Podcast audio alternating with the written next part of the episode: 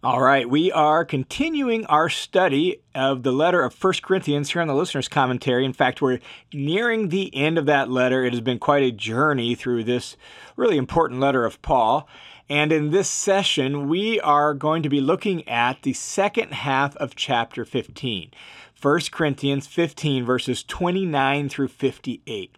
And just to review where we're at in the flow of thought and in the context of the letter, Chapter 15 begins a new topic, a new issue that is troubling the church in Corinth.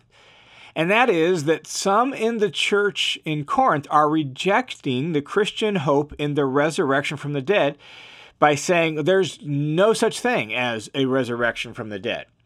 And Paul has said that that premise is proved false by the fact of Jesus' resurrection. If there is one resurrection from the dead, your whole premise is completely false. And so, in the first half of this discussion, the first half of chapter 15 that we looked at in our last recording, Paul argues that the resurrection of the dead is central to Christian faith, central to Christian living, and that it's supported by the fact of Jesus' resurrection.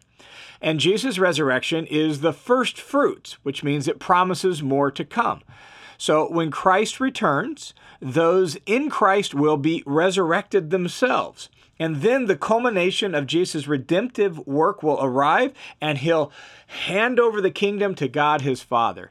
That's where we left off in our last recording. So at this point, what Paul does is he's going to give two more arguments really supporting the idea of the resurrection from the dead. So he argued very tightly from the resurrection of Jesus up to this point. And now he gives what are sort of like almost kind of ad hoc arguments. They're kind of just extra quick rhetorical questions to drive home the point that he made in the first half of the chapter. And the point these two uh, arguments make is that the Corinthians and Paul act like they believe in the resurrection from the dead. They act like the resurrection is a real thing.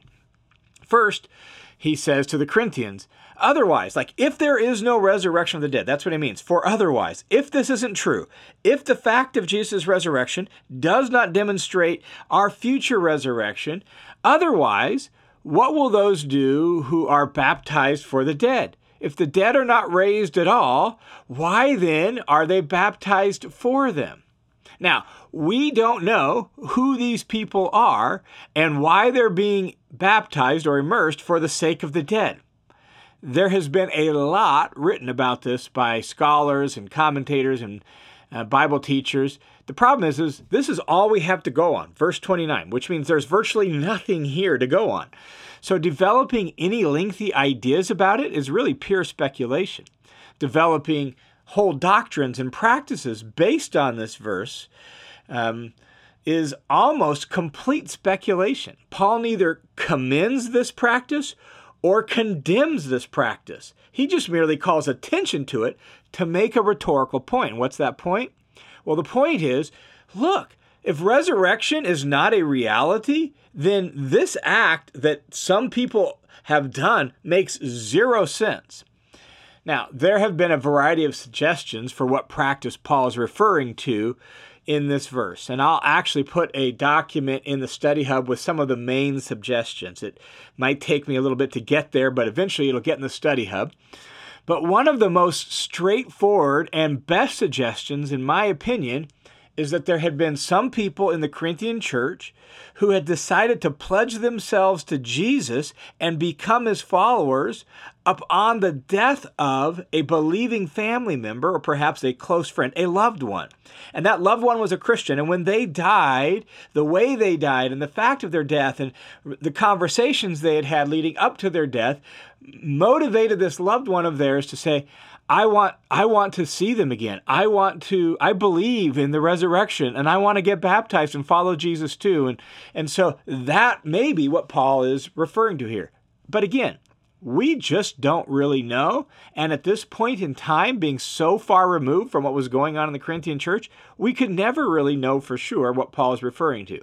But Paul's point is clear. It's simply to, to point out how this practice makes zero sense if there is no resurrection from the dead. Then the second ad hoc argument is essentially this why give up our life to follow and serve Jesus if there's no resurrection from the dead. In other words, Paul's single minded devotion to Jesus and risking his life for Jesus and preaching the resurrection, that in and of itself is evidence for the resurrection. Here's what Paul says, verse 30 Why are we also in danger every hour? If Paul hadn't seen Jesus and wasn't convinced beyond the shadow of a doubt that in fact Jesus was raised from the dead, why would Paul and the other apostles face danger every hour for Jesus' sake? I mean, in Paul's case, he was an opponent. He was uh, a persecutor of Christians and tried to destroy the church.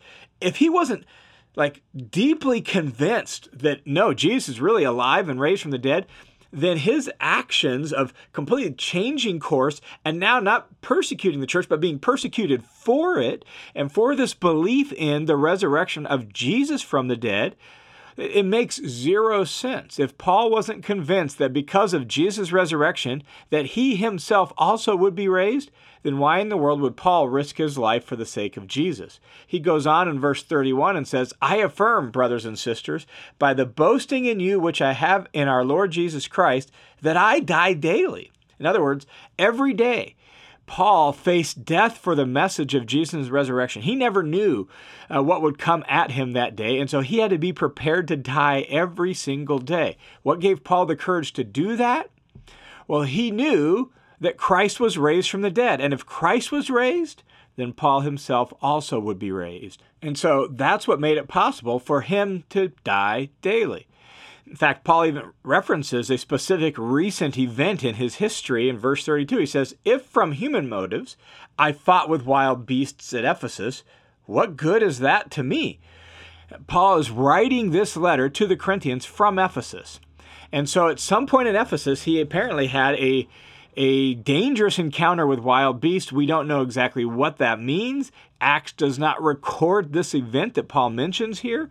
And so we don't know exactly what was going on, but it sounds like perhaps Paul was putting in, in the arena with beasts or something, and we just don't know exactly what that was. Um, and so his point, however, is that if, if, if he only did that because of human motivation, what good is that, right?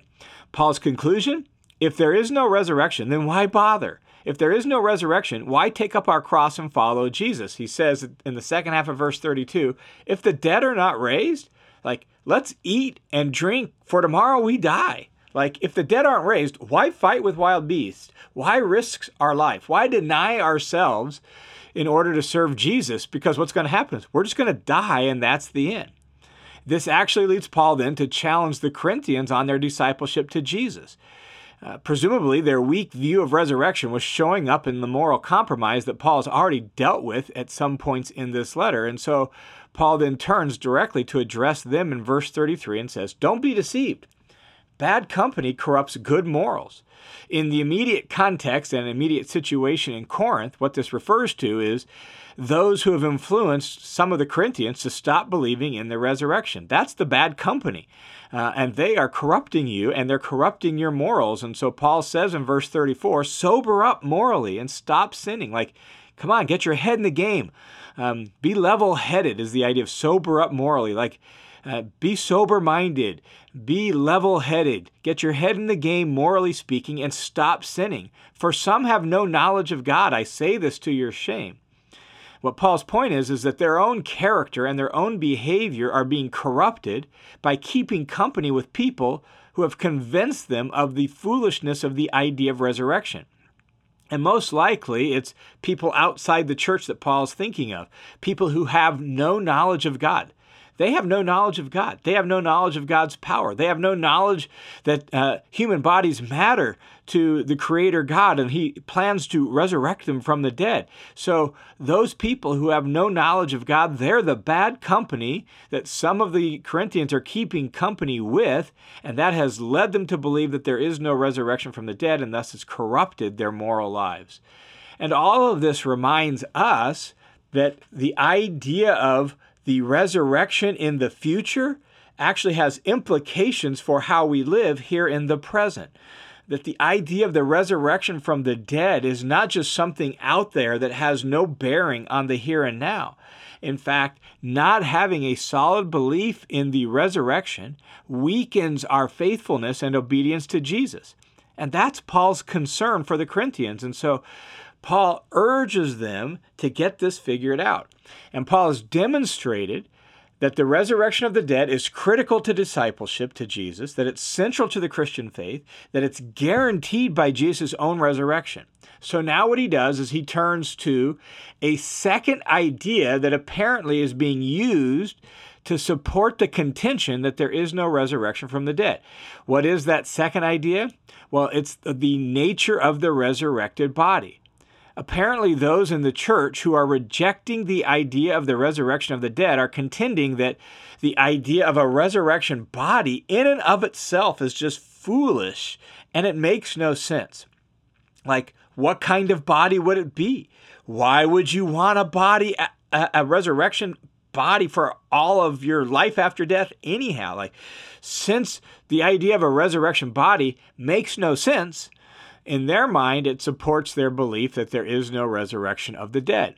So Paul now addresses this follow up issue and discusses the nature of the resurrection body.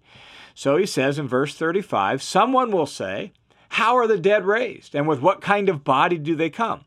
Paul is assuming that this is the follow up question from those who reject the resurrection of the dead. Paul has just argued strongly for the fact of the resurrection. So now he imagines this follow up question that someone will ask, presumably because he knows this is part of their thinking. This is one of their objections to the resurrection. So, how does Paul respond to this? Like, how are the dead raised? With what kind of body do they come? And Paul's response is, verse 36, You fool.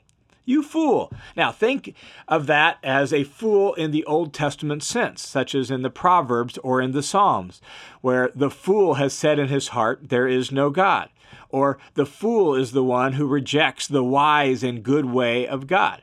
So Paul sees this objection coming from the nature of the resurrection body as deriving from someone who does not understand the power or the wisdom of God.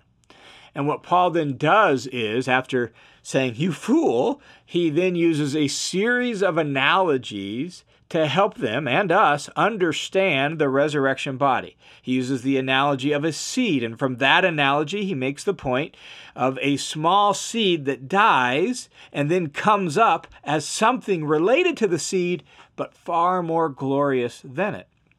Then he'll use an analogy of different kinds of bodies in the universe and the world. And he uses that analogy to make the point that the kind of body something has must fit the nature and realm of its own particular existence. So, a series of analogies to help them and us understand the resurrection body. The first analogy is that of the seed. And he says this that which you sow does not come to life unless it dies. So you sow a seed, you plant a seed in the ground, that seed has to die, and then it grows into something new. And he continues in verse 37 and says, And that which you sow, that seed, you do not sow the body which it is to become, but a bare grain, perhaps of wheat or something else. And so the plant not only is small and dies before it becomes what it's going to become, but the plant that derives from it doesn't look like the little tiny seed. It's related to it, of course, but it's bigger and greater and something more than the seed itself. And then he says in verse 38 But God gives it a body just as he wished, and to each of the seeds a body of its own. And so each particular kind of seed grows into a new kind of body. A wheat seed grows into a wheat plant, a corn seed grows into a corn plant, just as God designed it. So that's the analogy of the seed. Then what Paul does in verse 39 and following is uses a series of analogies of different kinds of bodies. Bodies that are fitted for their proper environment and their kind of life. And so he says in verse 39 all flesh is not the same flesh, but there is one, one flesh of mankind. So there's one human kind of flesh, another flesh of animals, another flesh of birds, and another flesh of fish. In other words, human bodies are designed and made for where and how humans live. animal bodies for where and how hum- or animals live, bird bodies for the sky and bird life, fish bodies for water and fish life. And not only that, but there's things like the sun, moon, and stars. Those are like different kinds of bodies too. So he says in verse 40 there are also heavenly bodies and earthly bodies. But the glory of the heavenly is one, and the glory of the earthly is another. He has in mind physical earthly stuff and then the material bodies of things like the sun, moon, and stars. So he says in verse 41 there is one glory of the sun, another glory of the moon, another glory of the stars, for star differs from star in glory. They're all different. They all have different size and brightness and radiance and life and all of that. And the point of verses 40 and 41 is even with like planets and stars and the moon and all that, they have different bodies. They're made differently for their own unique kind of existence. And so the whole point of verses 39 through 41, this analogy of these different kinds of bodies, is that God has created all different kinds of bodies, all of which are appropriate to the specific created thing. Each body is designed just right for its own unique and particular existence. And then he draws out the implication of these analogies with regard to the resurrection body. So he says in verse 42 so also is the resurrection of the dead. Just like the analogy of the seed to a greater and more glorious body, just like the analogies of different kinds of bodies perfectly designed for their own particular existence, it will be the same with the resurrection body. That's his point in verse 42. And then he goes on and says, It is sown a perishable body, but it's raised an imperishable body. Do you hear the connection with the seed analogy? It's sown. It's like this current perishable body is like going to be like the seed planted in the ground that's going to come up as something now imperishable and more glorious. It is sown in dishonor. It's raised in glory. It's sown in weakness. It's raised in power. It's sown a natural body, it's raised a spiritual body. Listen to all the descriptives of the current dying human body. He describes it as perishable, dishonorable, that is, it lacks glory due to the fact that it's dying, uh, weak, uh, right? We know that the human body gets sick, it breaks down, right? It's weak and natural. And the word natural is literally psychikos in Greek, and it's actually an adjective that comes from the noun for soul or life, psyche. And it actually derives from Genesis chapter 2, where God breathed into Adam and he became a living soul. Paul's actually going to draw out the Genesis 2 connection of natural or psychikos very shortly. And check out the descriptives here of the future resurrection body. It's imperishable, it's glorious, it's powerful, and it's spiritual. And the word spiritual in verse 44 stands in contrast to the word natural. Remember, natural is soulish from the word for soul. Spiritual here doesn't mean immaterial. He's actually going to describe it as a body. It doesn't mean immaterial, it means something that's not uh, soulish. It's something more than uh, what it was before. And he'll describe that here in what follows. So he says, if there is a natural body, a soulish body, there is also a spiritual body. Both adjectives here describe bodies. And so the spiritual body doesn't mean a disembodied and not physical, an immaterial something. That's not the point. It's a particular kind of physical. It is a spirit ish body, if you will. Um, these two pairs contrast the nature of the two bodies. The current body is soulish, psychikos. The future body is spiritual, that is, of the spirit. It's not immaterial.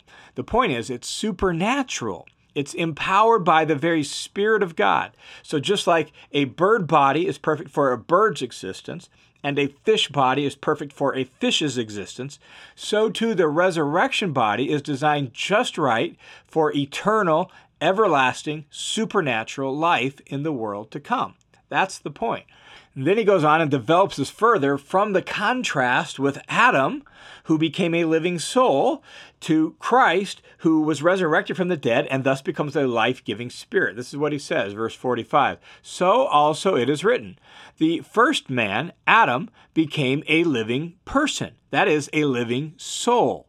Genesis chapter 2, verse 7, right? That's what he's referring to. And it's this passage that Paul has in mind that motivates him to use the word soulish to describe the current human body that is dying.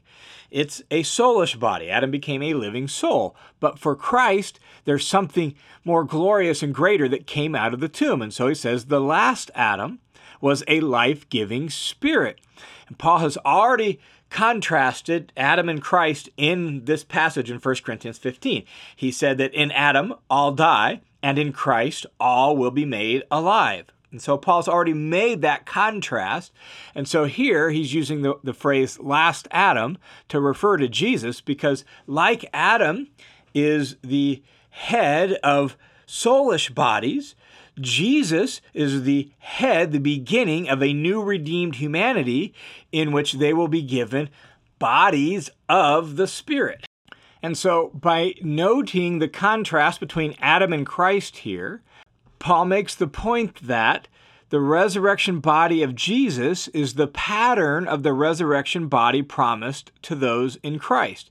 And so he draws this out in what follows. Look at verse 46. He says, However, the spiritual is not first, but the natural, the soulish one.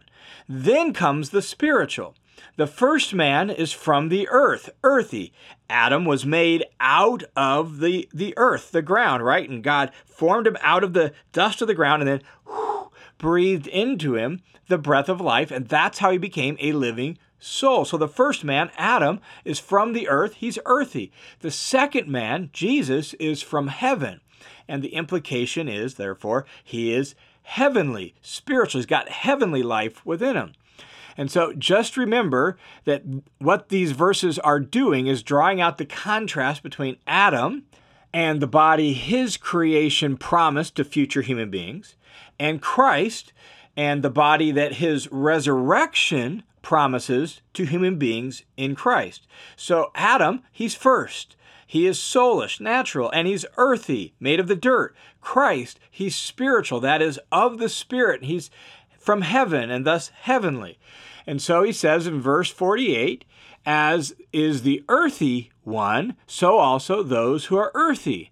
That is, those in Adam are earthy. As is the heavenly one, so also are those who are heavenly. Those in Christ are heavenly. They have heavenly life promised to them, given to them, flowing through them.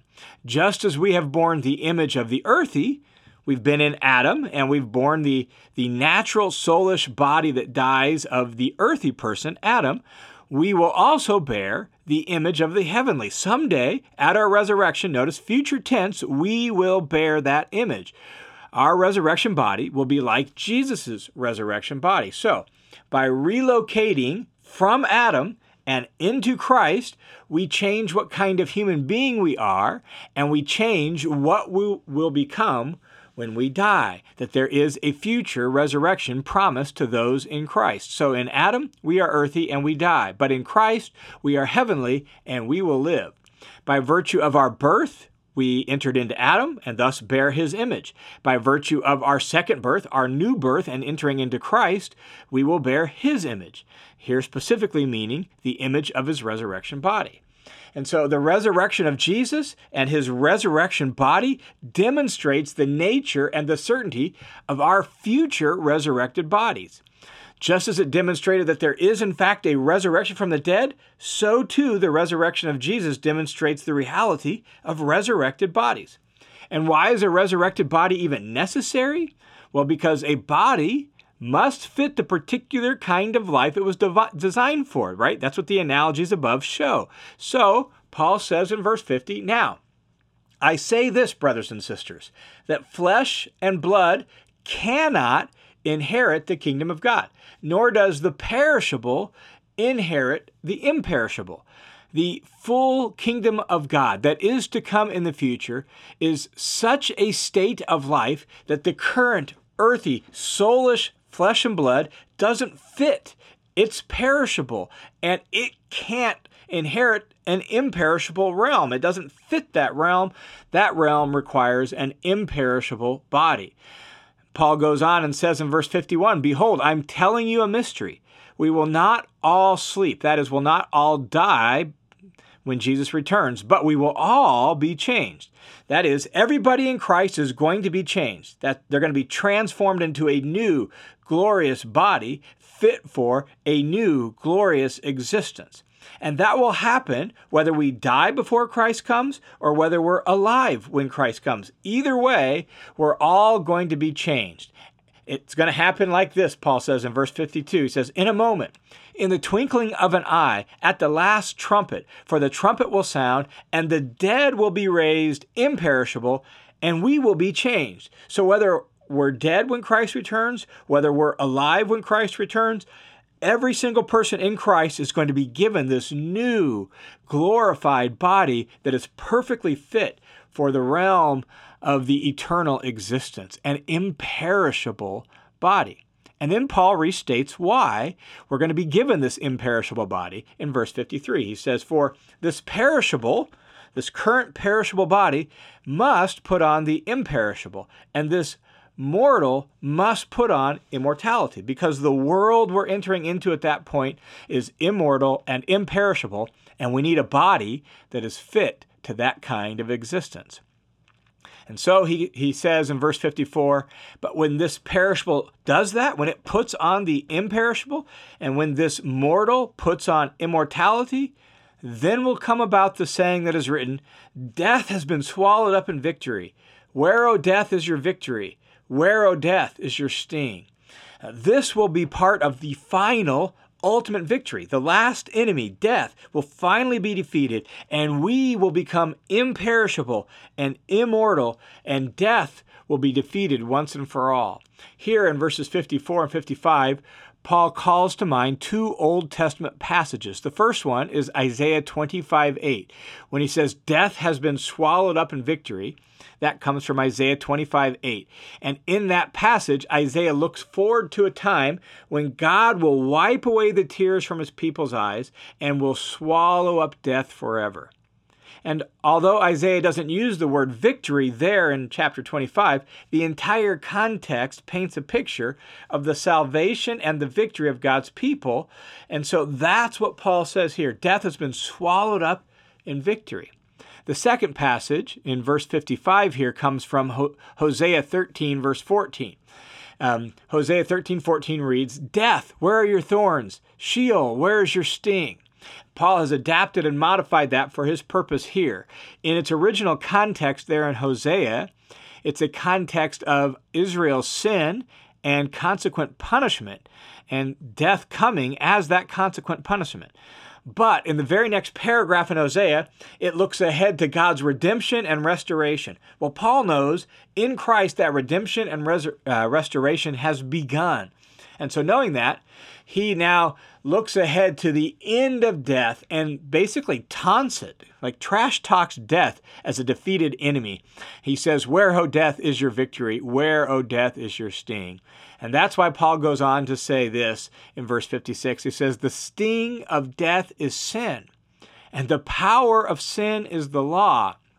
This just echo some of the things Paul writes elsewhere in his, his letters when he says, for example, the wages of sin is death.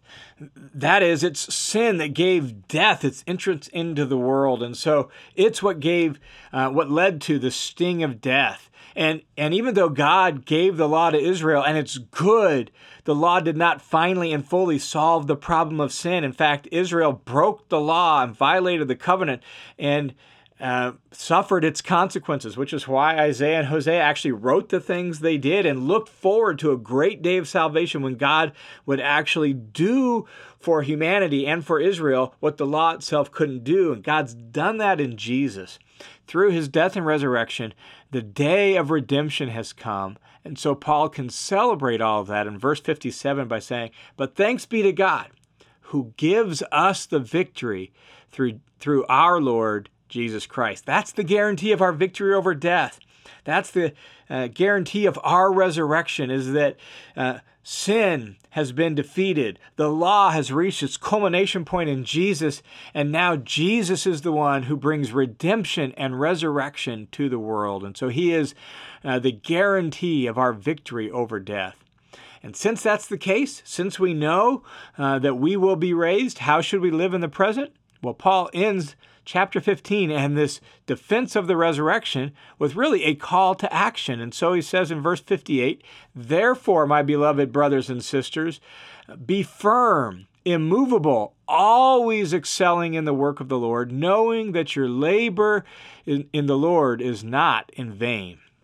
When he says be firm, that's the idea of steadfast, right? Like you're strong, you're planted, you're rooted, you're steadfast when he says immovable, right? That's kind of like the follow up, like you, your roots go down deep and you are rock solid and immovable. And then he says, always excelling in the work of the Lord. The word excelling is the idea of abounding or overflowing, that it bubbles out of you to serve the Lord. Why? Because you know that your labor, your toil, your fatigue and exhaustion in the Lord, it's not empty. It's not pointless. It's not in vain. Because someday, you're going to be raised from the dead, and it will all be worth it. And so, as we wrap up this discussion of the resurrection of the dead here, the first thing this, this chapter really has to remind us is that there is a glorified, resurrected body promised to all of those in Christ. We're not going to be disembodied spirits floating around on a, cl- a cloud with a, a halo on our head playing a harp all day. That's not the Christian hope um, even going to heaven when we die, uh, which is part of our hope, but it's not the end destination. The end destination is a new heavens and a new earth in which righteousness dwells. And it'll be an imperishable and immortal world, and thus we need an imperishable and immortal body fitted perfectly for it. And so that's our ultimate destiny is to live forever in a new earth with a glorified, resurrected human body. And then a second thing that comes right out of the end of this in verse 58 is the more certain we are of that, the more capable we are of hope infused work for the Lord. Uh, we can wear out our uh, earthly soulish bodies now because we know there's a new body coming. We can serve Jesus wholeheartedly now because we know that our work will not be wasted in the Lord. And so, in view of the resurrection, we live faithfully for Jesus. We live wholeheartedly for Jesus. We serve Jesus however we can to the best of our ability because we know that there really is a resurrection from the dead. Hey, thanks for checking out this session on the Listener's Commentary on the New Testament. The Listener's Commentary is a listener supported, crowd funded Bible teaching ministry that's made possible by the generous support of people just like you.